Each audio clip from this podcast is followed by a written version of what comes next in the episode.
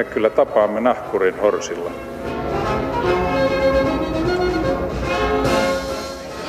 Mä sanoin, että minä juon nyt kahvia. Hyvät naiset, herrat, ihmiset ja henkilöt, tervetuloa maamme kirjani seuraan. Ajan henki vaatii meiltä, että näytämme terveeltä, vahvalta ja nuorelta tai ainakin nuorikkaalta. 50 on uusi 40, 60 on uusi 50, 70 on uusi 60 ja niin edespäin. Ja liikunnalla näin meille luvataan, me pääsemme kaikki nauttimaan lähes ikuisesta hyvinvoinnista ja viriliydestä. Naisetkin, vaikka vir on mies latinaksi, sanotaan se tässä. Kauneus ja komeus ideaaleista, liikunnasta, terveydestä, ulkonäöstä ja kehokeskeisyydestä keskustellaan tänään täällä ja vieraana minulla on personal trainer ja näyttelijä ja nykyään myös muusikko Ville Erola. Huomenta, tervetuloa. Oikein hyvää huomenta, kiitos vaan. Ja kulttuuriantropologi Taina Kinnunen, tervetuloa. Kiitos paljon. Ollaanpa perinteisen seksistisiä ja aloitetaan naista, naisesta. Taina, sä oot kulttuuriantropologian antropologin ominaisuudessa tutkinut hyvin pitkään ja useasta eri näkökulmista kehoa, ihmisen suhdetta omaan kehoon, suomalaisten suhdetta omaan kehoon, ruumiin kulttuuria. Mm. Voitko kertoa, mitkä olivat niin kuin päällimmäiset, tärkeimmät tutkimuslinjat, joita pitkin saat mennyt? Mm. No mä tein aikoinaan väitöskirjan kehonrakennuksesta ja nimenomaan tästä oikein omistautuneesta kilpakehonrakennuksesta ja, ja tällaisesta niin kuin vakavasta amatöörikuntoilusta.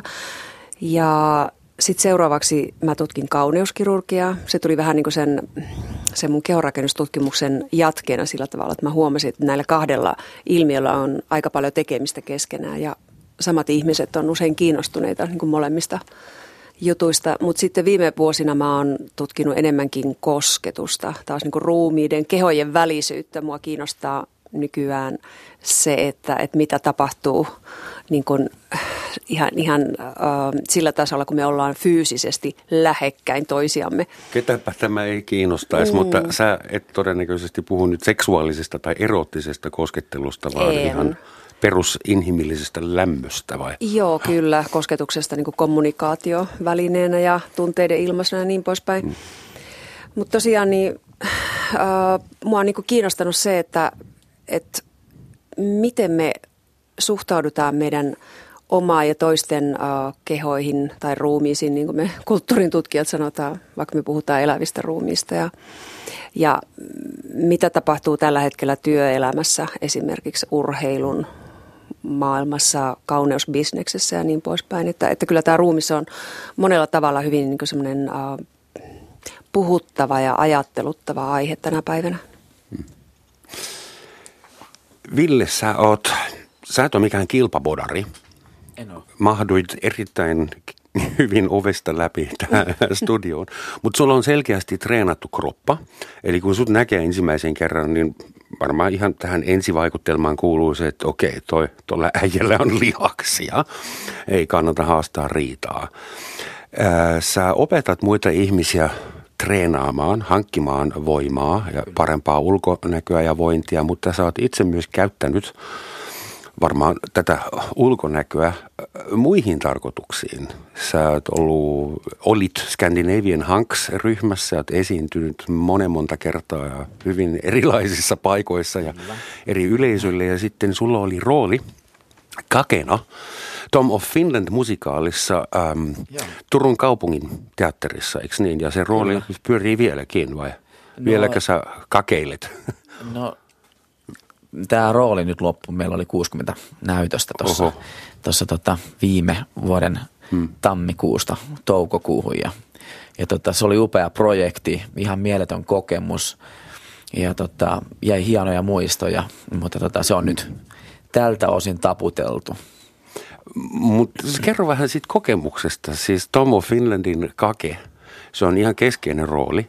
Ja se vaatii kunnon sixpackia. Että sitä roolia ei voi kaastata semmoiselle henkilölle, joka on niin heiveröisen näköinen. Että Eli sut ihan selvästi esineellistettiin. Ymmärräksä joku nainen, joka olisi vain fyysisten speksien tai ei vain, totta kai näytellä ja laulaa tanssiakin piti osata.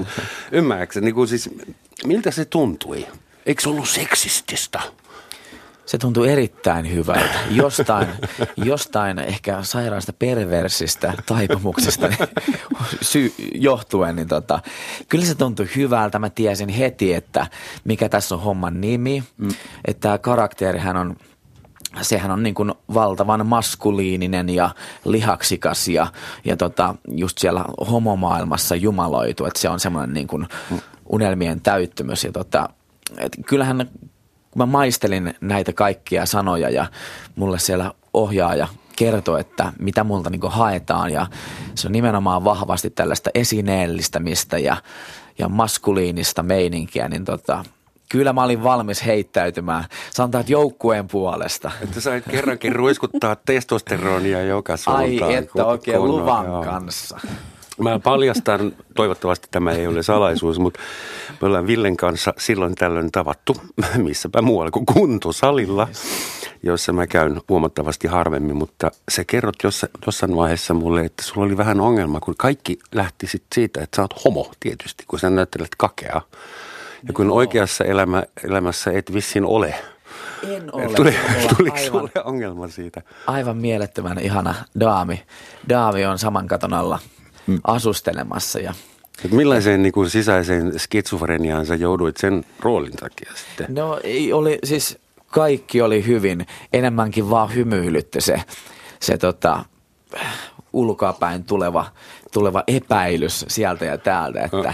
että nyt kun mä tämmöiseen rooliin lähdin, niin onko mä sittenkin vaihtanut Aarabusta B-rappuun vai, vai mitä, kenes poikiasta oikein ollaan. Ja, ja tota, kaikkihan johtui hyvinkin paljon itse asiassa siitä muutaman sentin mittaisesta karvoituksesta, jonka mä joudun kasvattaa tuohon nenän alle. Sulla oli niin sanotut horstviikset. Ne oli erittäin himokkaat horstviikset ja tota, kieltämättä joka kerta sen kevään aikana, mä katsoin peiliin, niin vähän säikähdin itsekin.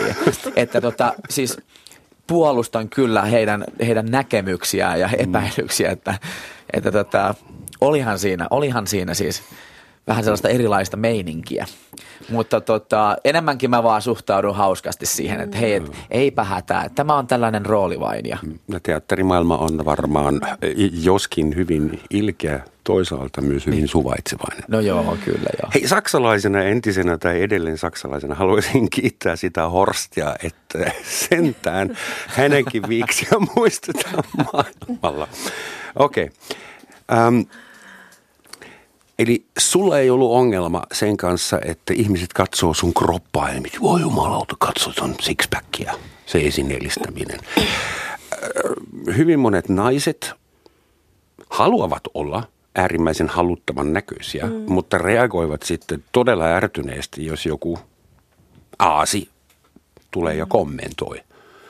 Kuinka kuinka kulttuuriantropologi tai nainen mm. selittää tämän epätasapainon? Minkä takia naisten kroppaan ja miesten kroppaan suhtaudutaan eri tavalla? Esimerkiksi Scandinavian Hunks, se on kuinka pitkälle menitte stripping, stripteasin kanssa loppuun asti? No aina pidetään se herrasmiesmäisyys mukana siinä, että tota, ei kuitenkaan niin kuin kaikkea paljas, että hyvän maun rajoissa niin kuin mm. tiedetään. Että sanotaan, että ää, seksikkäämpää on pikkasen jättää peittoa, kun. Ottaa kaikki pois. Mut, mm. Taina, jos naisporukka tilaa Scandinavian Hanksit mm. jonkun synttärille, niin se on hauska juttu ja niin, siitä puhutaan mm. pitkään. Mm.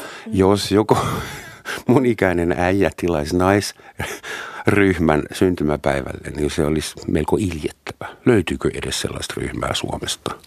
No ei ehkä julkisesti. No näihin tapahtuu tietysti siellä Jos, liikemiesten mm. kokouksissa koko ajan, että järjestetään bileitä. Järjestetään bileitä ja maksullisia naisia, että eihän siinä ole sinänsä mitään outoa. että tota, tässä totta kai vaikuttaa nyt sellainen historiallinen tausta, että, äh, koska nais, naisruumis äh, on ollut niin kuin perinteisesti hyvin esineellistetty ilman niiden naisten suostumusta. Äh, tässä sanotaan, että ei, hmm. Ei sillä ole niin välttämättä aina kysytty sitä, että onko se sitä naisesta hauskaa vai ei, niin totta kai se vaikuttaa siihen, että, että, että miten sitten tänä päivänä niin suhtaudutaan siihen, että tosiaan jos tämmöinen hanks esiintyy, niin, niin tavallaan voidaan niin leikitellä vapaammin, koska kaikki todennäköisesti olettaa, että se on sulta tämmöinen mukava, ää, niin kuin sä sanoit, että, että se tuntuu kivalta ja se on sun oma valinta ja, ja sä voit leikitellä vapaasti. Sun ei tarvi niin ää, tavallaan olla aidosti huolissaan siitä, että, että nähdäänkö sut tai että koetko sä itsesi molemmin päin niin todellisena objektina. Sä tiedät, että sä oot se, joka, jolla on niin valta viime kädessä.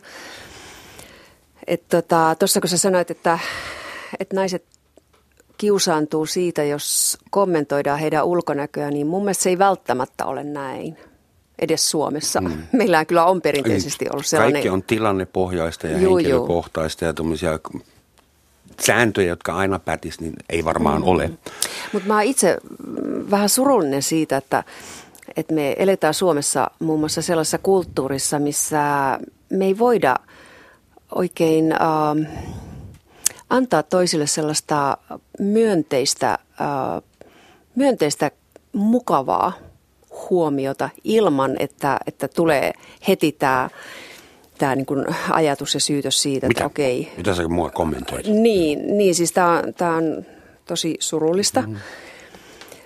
Mä toisaalta mä ymmärrän tietysti sen, että, että monissa se voi aiheuttaa ahdistusta, varsinkin naisissa, jos on esimerkiksi kokenut ihan, ihan selkeää suoraa seksuaalista häirintää, vaikkapa ei sellainen mm. ole kenestäkään mukavaa, mutta sitten taas sellainen arkipäivän myönteinen huomioiminen tai jopa pieni flirtti, niin siis sehän on tosi mm. hauskaa ja mä toivoisin sitä On enemmän. silloin kun on. Niin, niin. Sekin on. Sama flirtti aamu yhdeksältä voi tuntua hyvin erilaiselta kuin ilta yhdeksältä. Saman Joo, ihmisen kyllä. kanssa samassa Joo. paikassa. Joo. Pitää muuten kysyä Villiltä, kuinka seksistisiä paikkoja kuntosalit ovat, koska siellähän on sekä naisia että miehiä, josta lähes kaikki on hyvin tietoisia omasta fysiikastaan, ulkonäöstä. Tärkein väline kuntosalissa on se peili. Ilman sitä kukaan ei tulisi no, sinne. Ja kuinka paljon siellä ahdistellaan, kommentoidaan, hipelöidään, pff, häiriköidään vai onko se, onko kaikki niin – rakastuneita itseensä, että he tarvitse häiritä toista. Kyllähän siellä aika, aika tota, kuitenkin ää, hyvin annetaan se oma tila kaikille, että ei, ei, ei ainakaan mun silmään on näkynyt tai korviin kantautunut juurikaan sillä salilla, missä mä oon tai mistä muualtakaan semmoista häirintää. Totta kai aina voi olla tällaisia silloin tällöin, mutta tota, niin kuin pääosin tosi reilu mm reilu mm. peli molempiin suuntiin. Mm. Mutta sitten kuitenkin taas toisaalta onhan sieltä, siellä tämmöistä keskivertoa tiukempaa varustusta naisilla päällä, miehillä hihatonta ja tota, et sanotaan, että kyllähän siellä semmoista pientä hienovaraista pälyilyä – on, on nähtävissä ja näkyvissä. Ja Kukaan se, ei siitä pahastu, ei koska pahastu. se on yksi syy, miksi ollaan siellä. Niin, sanotaan näin, että, no. että kaikki asiathan voi tehdä monella tavalla, että ää, siinä pälyilyssäkin on semmoinen semmoinen varmasti hyvän maun raja, että onko se kyyläämistä vai sitten semmoista no. silloin tällöin vilkaisua, kun toinen tekee semmoisessa mm. itseään miellyttävässä asennossa vaikka jotain liikettä – Joo, tuota, Joo. hienosti sanottu. Joo, täytyy sanoa, että mäkään en ole ikinä nähnyt missään kuntosalissa mm. suoranaista häirintää tai edes niin kuin verbaalista, joka olisi mennyt liian pitkälle. Siellä ihmisillä on tämä oma liikumavara, jokaisella on tarpeeksi neliömetrejä. Mutta tähän pieni lisäys sen verran, että, että kyllähän nyt, kun tämä liikunta on, on lisääntynyt – lisääntynyt ja kuntosaleilla on paljon ihmisiä, niin onhan se ympäristönä sellainen jotenkin, että jos ja kun me kaikki etsitään sitä oikeaa, niin jotenkin, mm. että kyllähän sen ehkä saattaa sen oikean, sen nyt tälleen mie- miesnäkökulmasta, niin sen vaimomateriaalin löytää paremmin sieltä kuntosalilta kuin yökerhosta. Mm. Niin tavallaan kyllä tällaista on, on huomannut, että se on lisääntynyt ja, ja tota, ehkä rohkeammin lähestytään sitten toista, jos, jos se kiinnostaa. Mm. Joo, mäkin olen muuten tavannut mun elämänkumppanin kuntosalilla. Niin just, aivan oikein. Miten tämä tapahtui tämä tilanne? No se tapahtui sillä tavalla, että mä olin Tämäpä mielenkiintoista. Mennään Oli, olikohan hän tekemässä hauiskääntöä ja minä olin tekemässä ranskalaista punnerusta, niin katseemme kohtasivat. Okei. Okay. Ja myöhemmin sitten sillä kahviossa. Niin just, no niin. Ennen kuin mennään teidän tutustumisvaiheen niin kuin, ei-radion kuuluviin yksityiskohtiin.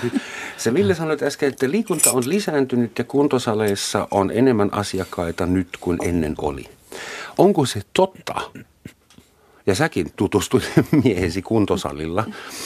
Eli te kaksi kävitte siellä, et, ettekä yökerhossa. Kuntosali on muuten siitä hyvä, että siellä käydään suht koht päiväsaikaan, niin siellä kaikki on selvinpäin. Se helpottaa sitä tutustumista. Ja ilman meikkejä aika, ei ole ja ilman aika, meikkejä. aika Niin. niin kuin paljaana tosiaan. Totta.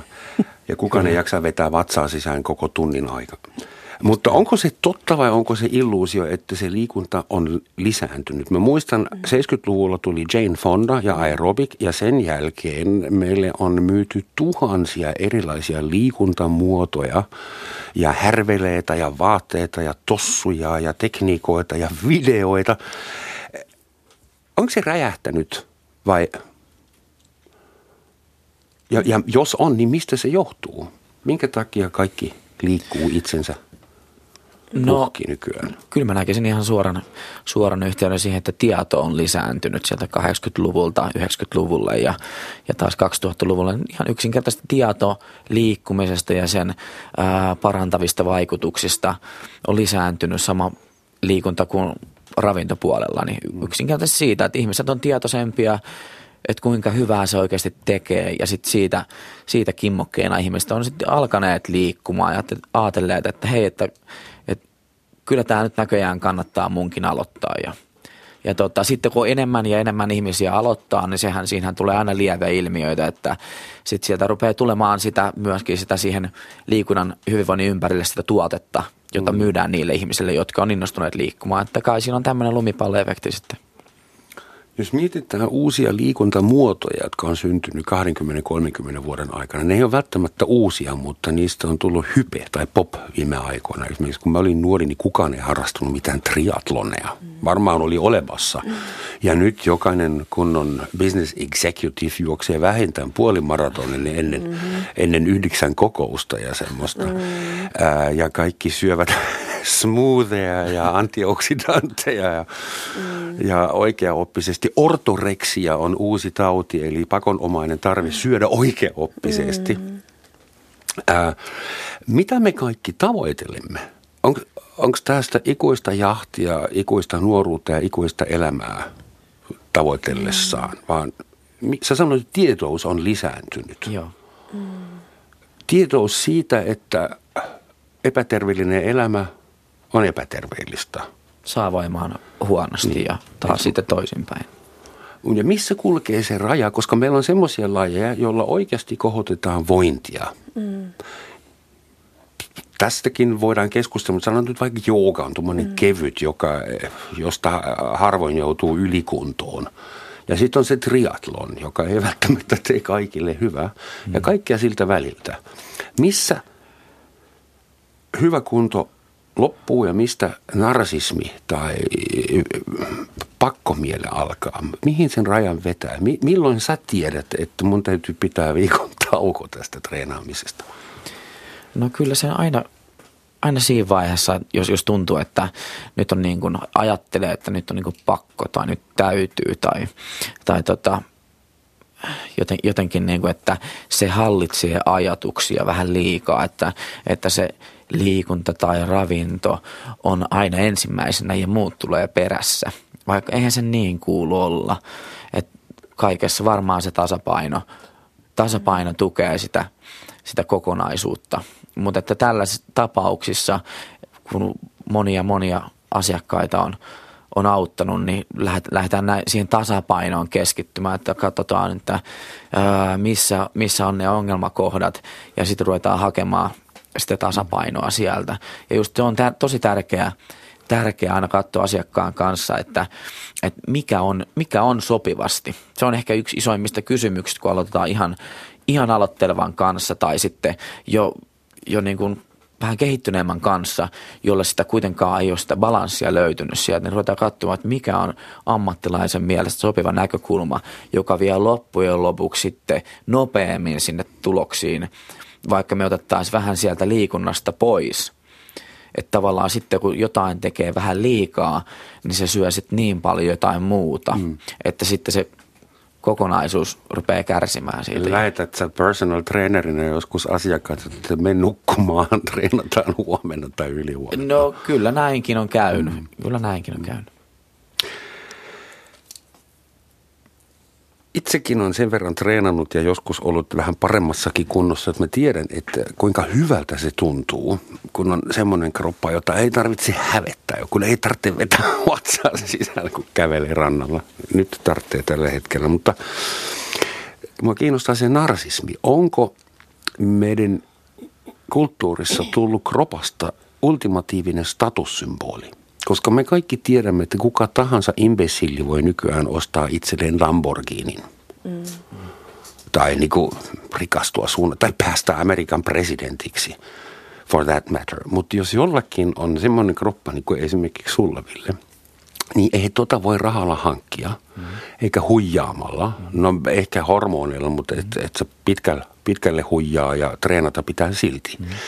Eli hyvä kroppa – on viesti siitä, että tämä ihminen on A, nähnyt hitosti vaivaa, silloin pitkäjänteistä jaksamista ja silloin kontrollia, silloin itsekontrolli. Onko se se tärkeää siinä statussymbolissa, että illuusio siitä, että we are in control, me kontrolloimme tätä elämää ja No sä vastasit juuri mun mielestä tuohon kysymykseesi aika, aika hyvin. Että, Puhu että siis, silti vähän. Että näinhän se on, että, että kun tänä päivänä esimerkiksi tutkimusten mukaan, kun palkataan varsinkin johtavissa asemissa olevia henkilöitä, niin, niin on aivan selvää, että jos sillä CVssä lukee, että harrastuksena kuntosali ja maraton, niin, niin se on heti positiivinen viesti. Ja tällainen henkilö – pistetään shortlistalle mieluummin kuin sellainen, jolla ehkä ne muodolliset, muut muodolliset pätevyydet olisi kohdillaan, mutta, mutta se, että, että juuri tuo, niin kuin sä sanoit, niin se kuvastaa meidän ajassa sitä haluttua oikeaa persoonaa. Mm. Se viestii se kroppa myös niin kuin henkisistä ominaisuuksista. Ja vielä jos mennään tuohon kysymykseen, että miten tähän on tultu, niin mä itse nyt varsinkin tuolla, kun mä oon asunut kohta neljä vuotta Joensuussa, niin mä oon, mä oon pohtinut tätä kysymystä, kun mä katson siellä katukuvaa ja mä katson sitä täällä Helsingissä, olen Helsingissä myös asunut hmm. pitkään, niin mun on heti Onko huomaa. profiili erilainen? On, on. Et siis äh, tavallaan, mm, kun sä sanoit tästä, että, että yhä useammat kuntoilee ja siitä on tullut tärkeä juttu. Siitä on tot, totta kai tullut tärkeä juttu. Ja koko ajan sitä tärkeämpi, mitä enemmän me on vieraannuttu ikään kuin tällaisesta arkiliikunnasta, ruumiillisesta mm. työstä. Uh, Helsingissähän oli ymmärtääkseni, jos, jos ne uutiset olivat siis ihan aitoja, mun oli sitä vaikeaa tietää, niin, niin tota, oli täys paniikki, kun oli metrolakko ja bussilakko mm. ja ihmisten olisi pitänyt lasten kävellä kouluun kolme kilometriä, niin se tuntuu aivan, aivan käsittämättömältä esteeltä. Eli samalla kun me on itsemme vapautettu ruumiillisesti kaikesta ruumiillisen ponnistelun ikeestä ja pakosta, niin, niin tota, on varmaan käynyt just näin, niin kuin Ville tuossa sanoi, että että että moni huomaa, että että olo ei ole hyvä – ja mm. sille on pakko tehdä jotain. Et Onko kyllähän... se urbanisoinnin seuraamus? On. Koska mä mietin, Suomessa on aina hiihdetty mm. ja luisteltu ja Joo. samoiltu metsissä satoja Et sä kilometriä. sitä välttämättä enää tuolla edes jossain Joensuussa, jossa on todella kaunis luonto ja siellä olisi kaikki, kaikki siinä niin tarjolla, niin kyllä mä usein siellä koiran kanssa ihan yksin lenkkeilen, että, että kulttuuri on aika paljon sitä, että ajetaan autolla markettiin, ja, ja että se ihmisten huono kunto kyllä valitettavasti näkyy katukuvassa. Että sun pitäisi tulla vähän sinne sinne tekemään töitä. Selkeästi nyt kuulostaa, kuulostaa pahalta. Joo, mutta tota, tästä on puhuttu mun mielestä julkisuudessa aika paljonkin, että niin lastenkin kohdalla huomaa sen, että, että kansa on vähän niin kuin jakautunut kahtia. Että osa lapsista ja nuorista liikkuu hyvinkin paljon, osa taas ei ollenkaan. Osa pystyy tuskin kävelemään eteenpäin mm. sitä kilometriä. Että se alkaa olla jo osalle lapsista saavutus. Ja Minusta se on jotenkin ihan luonnollista, että tällaisessa estetisoituneessa, urbanisoituneessa, teknologisoituneessa kulttuurissa sitten, sitten tulee niin tällainen uusi sosiaalinen, kulttuurinen pääoma just siitä omasta ruumiillisuudesta ja mm. sen näyttöarvo on, on se tärkeä juttu, mm. mikä on tänä päivänä, että, että me nähdään niin kuin sellaista semmoista arjen estetiikkaa juuri siinä treenatussa mm. ruumissa, joka joka on ehkä jotain just sellaista, niin kuin sä sanoit, että sitä ei voi ostaa rahalla. Että me tiedetään, mm. että ihmisen täytyy oikeasti tehdä jotain sen eteen. Kauneusideaali ja esteettisiä ideaaleja on aina ollut. Rubensin aikana sä olisit ollut naurettavan laiha henkilö. Mm. Kukaan ei olisi jaksanut maalata niin. sua. Joo. Ja niin kuin siis se vaihtelee tietysti. Totta kai, niin. tosi paljon. Ja antiikki Kreikan aikana oli suurin piirtein sama sulla olisi ollut ehkä jo vähän liian leveät hartiat niin kuin kreikalaiseksi patsaaksi. Mm. Niin, ne oli enemmän tuommoisia niin hermafrodiittityyppisiä ehkä. Mutta onko siinä mitään paha moraalisesti? Että jotainhan meidän on pakko ihailla ja se mm. oma kroppa, onhan se nyt parempi ihailla naapurin ulkonäköä sen kroppa kuin se, se kenkiä vai? tai sen autoa. Tai... No joo, tota, tämä on tietysti makukysymys, että äh, Roosa Meriläinen, olikohan se jossain kolumnissa vai haastattelussa, heitti mun mielestä aika hyvän kysymyksen kuitenkin. Hän, hän kysyi, että, että miksi me rakennetaan sitä omaa takapuolta sen sijaan, että me rakennettaisiin yhteiskuntaa. Että siis tämäkin on ihan, ihan hyvä kysymys, että, mm. että mitä se kertoo meidän ajasta se, että, että me todella ollaan niin kuin uppouduttu ja sulkeuduttu mm. sellaiseen omaan ruumisprojektiin, että, mm. että ehkä 70-luvulla oli vähän tärkeämpi kysymys se tosiaan, että, että miten tätä yhteiskuntaa rakennetaan. Mutta toisaalta musta se on tosi hyvä, että, että ihmiset yrittää kuitenkin löytää niin sitä omaa omaa ruumiillisuutta jotenkin takaisin itselleen, kunhan se ei mene niin kuin juuri sellaiseksi hyvin pakkomielteiseksi projektiksi, mutta että mm. itsekin mä oon aina harrastanut jotain liikuntaa mun on mahdotonta niin ajatella, ajatella sellaista vaihtoehtoa, että mä en tekisi mitään, että mä kadottaisin niin kaiken sen mukaan, että en, en mä pystyisi ajattelemaan, en pystyisi tekemään töitä, mä pystyisi tekemään yhtään mitään, jos en mä yrittäisi saada jotain tuntumaa tähän materiaan, joka olen minä. Synkkä tulevaisuuden visio. Meidän yhteiskuntamme jakautuu kahteen porukkaan, josta se yläluokka on terve, treenattu, syö hyvin, tekee hyviä duuneja. Sillä on hyvä work-life balance, sehän on hyvin tärkeää myös. Ja sitten on se rupusakki, joka syö edelleen perunalastoja ja vetää sokerilimsoja ja istuu kaikki päivät vain sohvalla, mm. joka ei saa enää työpaikkoja, koska niiden CVssä ei lue mitään tuommoista itsekurin alaista. Että käykö meille niin, että me on niin kauniit ja rohkeat tyyppinen ilmiö? Koska mä mietin, mistä meidän ideaalit tulee. Mainosmaailma, urheilumaailma, nehän on aina erittäin hyvän näköisiä ja hyvinvoivia. Se pornografialla on varmaan iso. Mm, on vaikutus. Mä en enää kehtaa katsoa sitä, koska eihän kukaan ole oikeasti sen näköinen, kun mm. siellä niin. Mm. Mitä mun kysymys oli? Et mistä ne ihanteet tulevat? Niin Joo. Varmaan sä tuossa luettelit aika monia, monia sellaisia relevantteja tai Voisin se mennä toisinkin päin, että ne on olemassa ja siksi ne löytyy myös pornosta ja ma- mediamaailmasta ja mainoksista. Joo, mun mielestä se on just näin, että, että ei voida ajatella niin, että nyt media yhtenä rintamana keksii jonkun kauneusideaali, mitä voidaan sitten syöttää ja kaupata – viattomille kuluttajille, kaduntallaajille, vaan kyllä se on... Se syntyy se, Niin, se on tällainen, tällainen vastavuoroinen liike nimenomaan.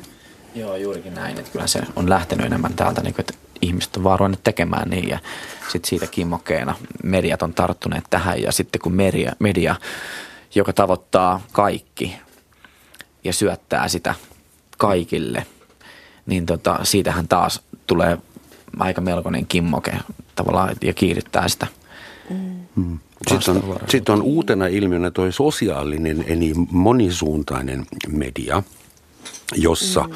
ihmiset elää hienosti, syö hyvin, liikkuu hyvin, on hyvännäköisiä ja postaa sitä koko mm, ajan. Kyllä. Syntyykö syrjäytyneitä luuseriryhmiä tästä kulttuurista? Kyllä on paljon puhuttu siitä, että esimerkiksi lihavuus on, on tekijä, joka aiheuttaa mm, syrjimistä, um, suorastaan niin sosiaalista kiusaamista.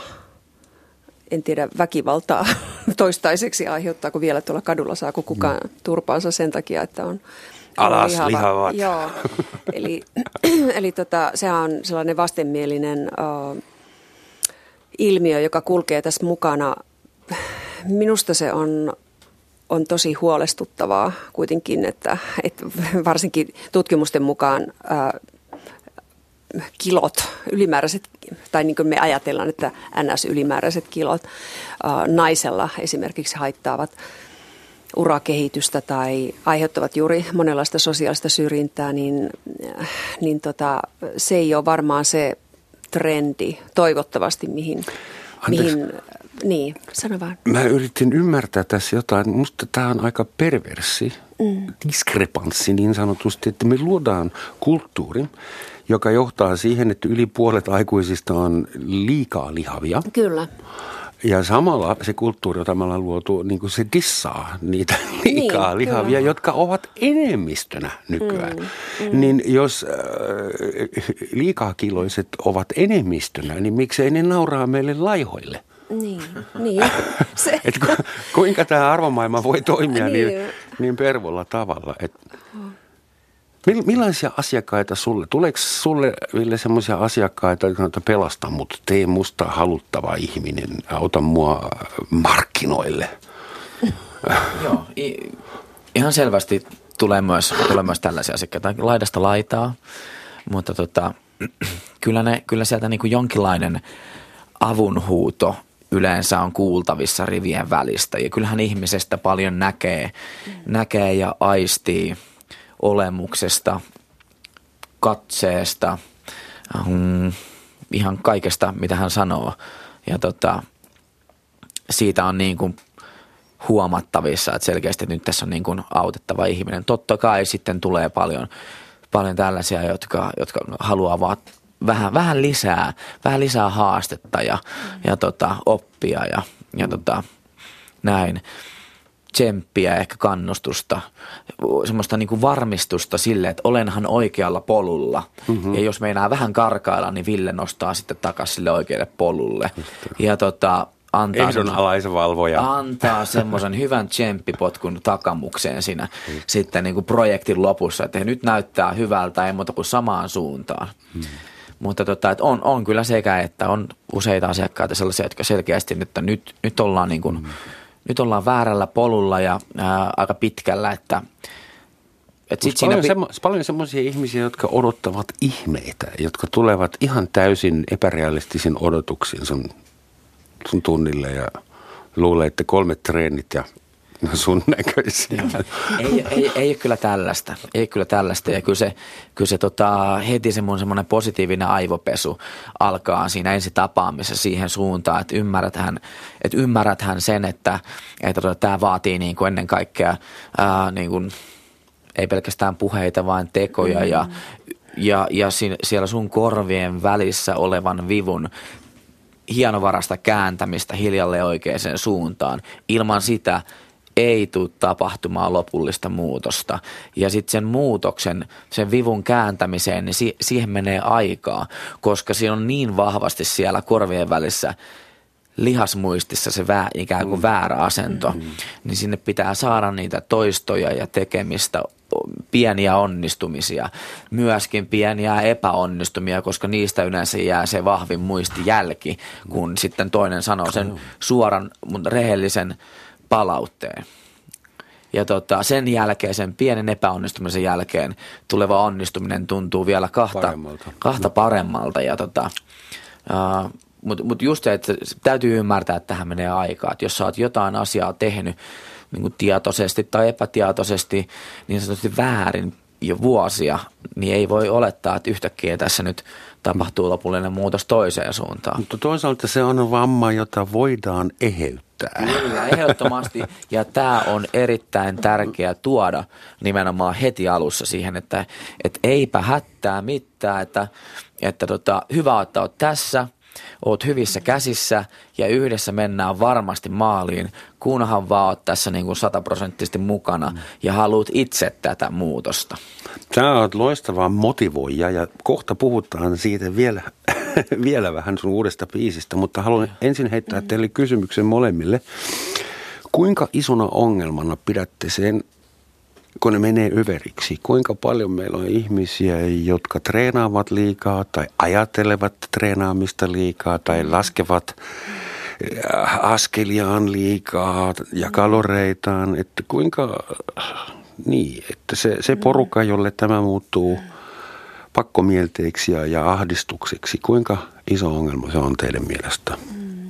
No mä oon kyllä itse haastatellutkin aikamoisen joukon nuoria ihmisiä, varsinkin, ja varsinkin nuoria naisia, kyllä myös miehiä, mutta joilla tuntuu olevan elämän todellakin suurin merkittävin sisältö se, että, että montako äh, kaloria uskaltaa syödä, syödä tänään, äh, voinko pitää vapaa-päivän treenistä hyvällä omalla tunnolla, pitäisikö ottaa vielä vähän isommat silikonit, pitäisikö ottaa täyteaineita vielä lisää huuliin, kun alkaa ikääntymisen merkit vaivata jo 25-vuotiaana. Eli siis meillä on selkeästi tällainen porukka, joka, joka tota on mun mielestä uponnut vähän liian syvälle siihen oman ruumisprojektinsa. Nyt taas niin kuin silikonit ja, ja kuntoilut samaan, Kyllä, samaan kattilaan. Koska, koska tota, mä oon omissa tutkimuksissa huomannut, että, että hyvin usein nämä samat asiat, niin kuin alussa jo vähän vihjasinkin, ne liittyy vähän niin kuin yhteen. Että varsinkin jos lähdetään semmoiselle hyvin, hyvin vakavan ja kilpailuun, varsinkin kilpailuun tähtäävään ruumiin muokkaamiseen, niin silloin tulee usein sitten myös näitä vähän niin kuin kättä pidempiä välineitä mm-hmm. kuvioon. Ja tota, tota, tota, se on tosi vaikea vetää mun mielestä sitä rajaa ää, sen myönteisen ja kielteisen ruumiinmuokkauksen välin, koska nyt täytyy ajatella ensinnäkin sit sen, oman, sen, sen, niin sen, sen ihmisen omaa kokemusta. Et, et sitten siinä vaiheessa, kun se alkaa hänelle tuottaa nimenomaan suurta ahdistusta ja taloudellisia vaikeuksia, sosiaalisia ongelmia, siis niin voimakasta omasta käyttäytymistä, että hän ei enää hallitse sitä itse – niin silloin Sitten varmaan voidaan tapaus, puhua, joo. silloin voidaan puhua ongelmasta ja sitten päällepäin vaikkapa mun silmissä hyvin täydelliseltä kaunilta näyttävä nuori nainen ihan tosissaan selittää sitä, että, että hänellä on ollut syömishä, erilaisia syömishäiriöitä kymmenen vuotta putkeen. Hän, on, hän ottaa pankista lainaa, jotta saisi näitä kauneusleikkauksia. Mun on hirveän vaikea ymmärtää sitä niin näin ulkoapäin, kun mä katson sitä vierestä. Hmm. Mutta hänelle Hyvin monella on kuulemma on vääristynyt oman kropan kuva mm. nykyään. No, tavallaan, Mistä se vääristymä sitten voi johtua, että, no, että ihmiset ei näe itseään? No kato, tässä on nyt se ensinnäkin, mä haluaisin tuohon vääristynyt termiin huomauttaa sen, että et tota, sekin on vähän semmoinen ongelmallinen äh, käsite, koska jos me mietitään, että sen – sen, äh, niin kuin puhutaan saira, sairasta ruumiinkuvasta, vääristyneestä ruumiinkuvasta, että jos 50 äh, prosenttia nuorista naisista esimerkiksi on kroonisesti tyytymätön ulkonäkönsä, niin silloin ei ole enää mitään järkeä puhua vääristyneestä ruumiinkuvasta, koska sehän on normaali olotila jo silloin, jos kerran näin. Eli me kaikki äh, ikään kuin tuotetaan tätä kulttuuria, me hengitetään tätä samaa kulttuuria ilmastoa ja silloin myös tällainen narsismi ja vääristyneen ruumiin kuva raja on, on siirtynyt jonnekin sellaiseen paikkaan, missä se ei ollut vaikka 70-luvulta. Että esimerkiksi narsismiahan löy, psykologit löysivät kehonrakenteesta 70- ja vielä jopa 80-luvulla niin runsaasti. Mutta mm. sitten sitä mukaan, kun kehonrakennus yleistyi, kuntosaliharjoittelu yleistyi, niin sitten yhtäkkiä se narsismi katoskin näistä psykologista tutkimuksista, koska, koska niin, se kriteerejä ei ole enää poikkeava ilmiö, niin, täsmälleen. Niin. Tässä pitää varmaan tehdä iso ero. Mä mietin nyt näitä erilaisia lajeja. Mm, Meillä on semmoisia kilpailulajeja ihan virallisia, jossa treenataan jotain osaamista. Mm. Jossa pitää olla akrobaatti tai jossa pitää jaksaa tuntikaupalla jotakin. Niin, että joko mm. jaksaamista tai osaamista, mutta sitten meillä on semmoisiakin kilpailuja, kisalajeja, jossa kysymys on vain ja ainoastaan ulkonäöstä. Mm. Esimerkiksi bodaus, Mr. Olympic kilpailu, niin sillä ei ole mitään merkitystä, kuinka hyvässä kunnossa toi tyyppi on. Sen pitää mm. vaan olla sen hetken hyvän näköinen lavalla ja sen jälkeen se voikin kaatua mm mm. taksin takapenkille. Ja sitten on fitnesskilpailu, joka toisin kuin siis nimi viittaa siihen, että pitää olla tosi hyvässä kunnossa, mutta itse asiassa fitnesskilpailussa on myös kysymys pelkästä ulkonäöstä. Pitää olla hyväkuntoisen näköinen, mm. eikä kukaan mittaa, että jaksaako toi juosta edes 50 metriä. Ja mun mielestä siinä on ero. Mm. Että nämä, nämä lajit, jossa kysymys on ihan pelkästään ulkonäöstä – onko ne on mun mielestä narsistisimpia tai erilaisia. Varmaan triatlonkin on aika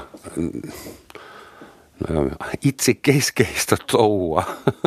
Kaikki urheilu on itsekeskeistä, niin, ei, se, ei se mun mielestä se no, no, niin sillä tosi vakavasti. Ja, Ettekö te näe tätä rajaa? Niin.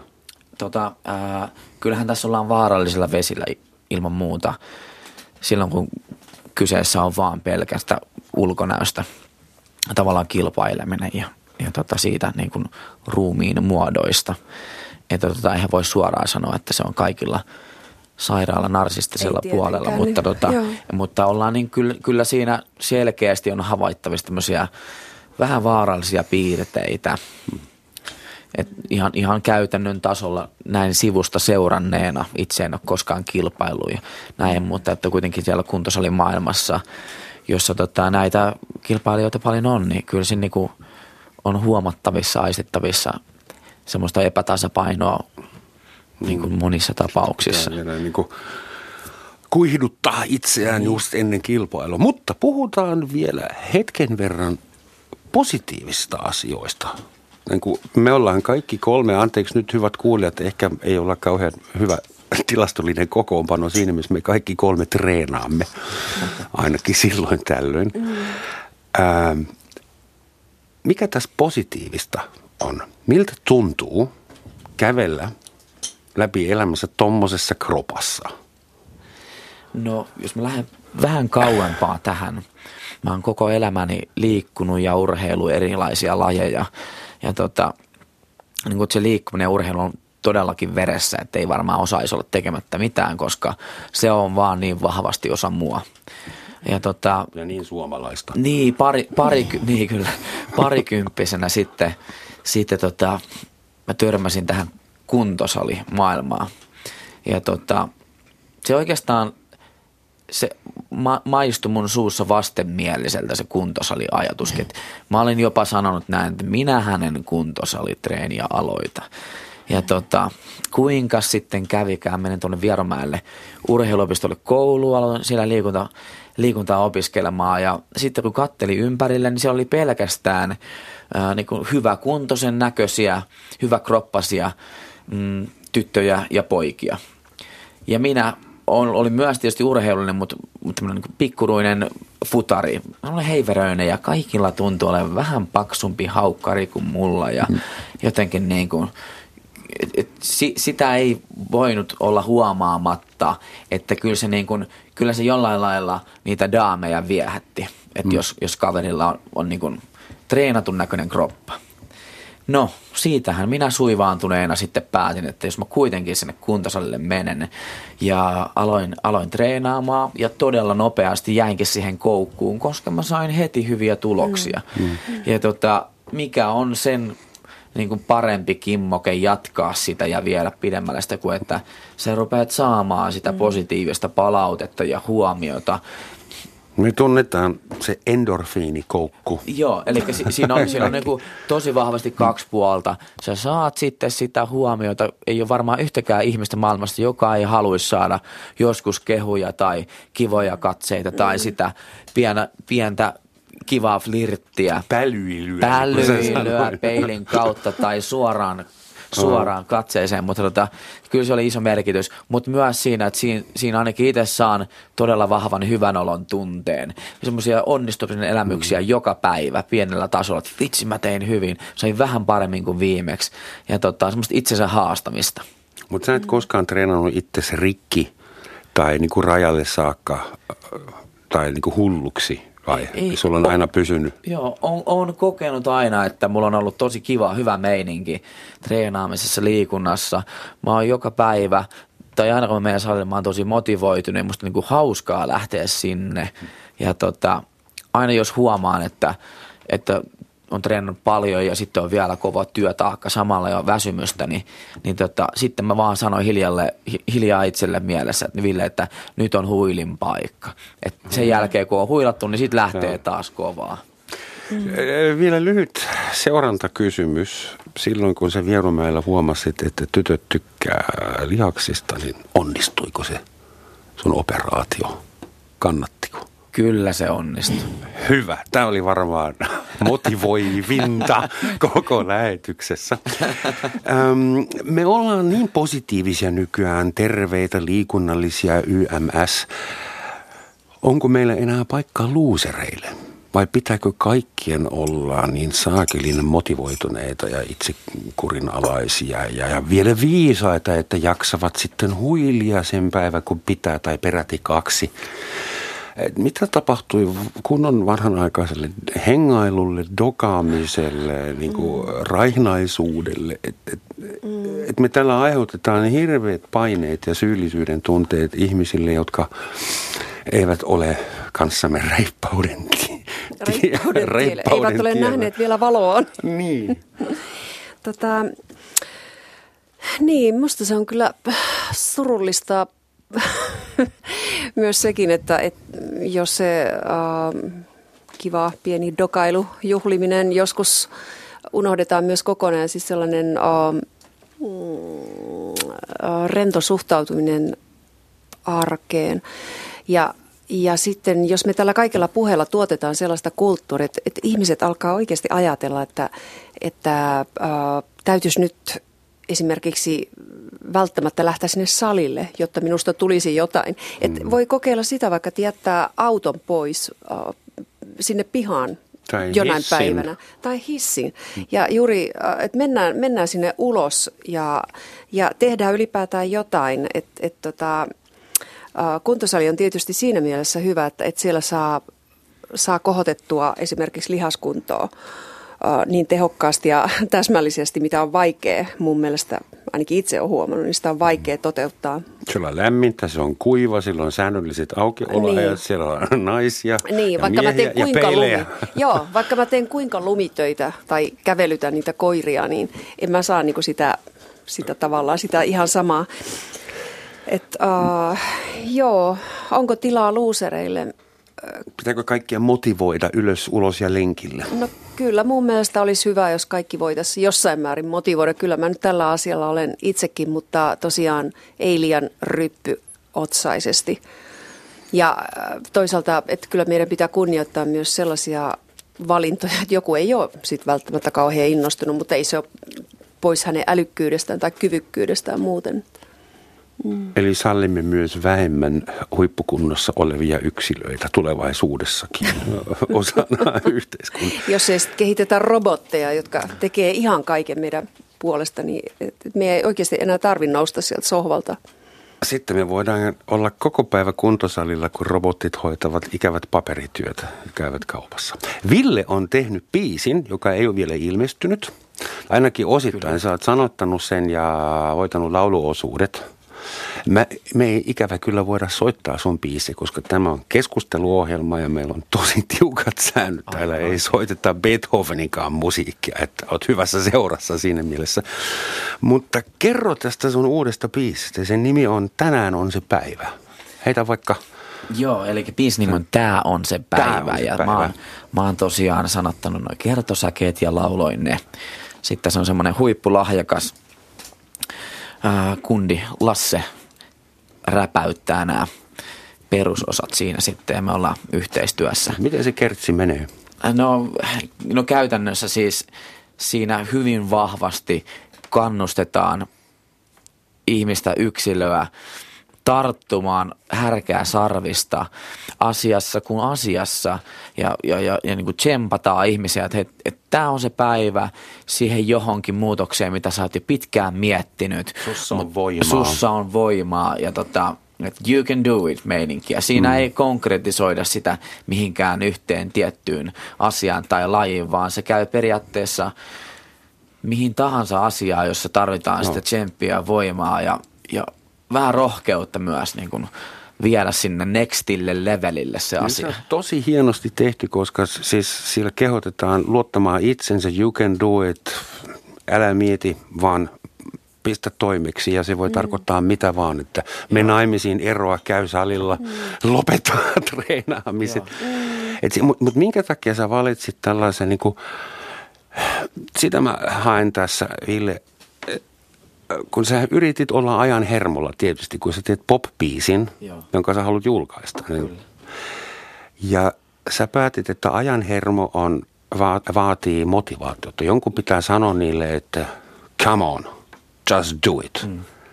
Mikä se ajatus no, on? hyvin, hyvin paljon se lähtee siitä, mitä mä itse koen ja ajattelen ja olen, olen ihmisenä ja arvoiltani. Ja mä oon vaan semmoinen äh, tsemppari, joka haluaa aidosti tartuttaa toisiin hyvää oloa, meininkiä, saada ehkä jotain pysyvää positiivista muutosta aikaan. Ja, tota, ja tavallaan mä purin sen sitten noihin sanoihin ja siihen lauluun, mitä mä, mitä mä oon tehnyt. Ja toivottavasti mä saan jonkinlaisella positiivisella siirtovaikutuksella sitten hyvää aikaa.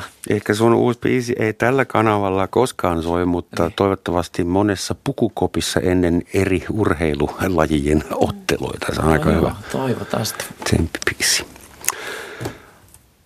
Meillä on minuutti aikaluonkin loppuviisauteen. Onko teillä semmoinen mukana vai otetaanko omasta takaa? Mm. Minä kiitän teitä kauniita, hyväkuntoisia vieraita ja teitä kauniita, hyväkuntoisia radion kuuntelijoita.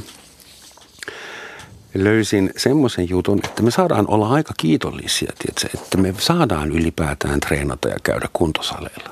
Jos me oltaisiin eletty 1800-luvun alun Preussissa, niin kuin mulle melkein kävi, niin meininki olisi ollut ihan erilainen, koska Preusissa levisi 1800-luvun alussa varsinainen jumppa-aalto.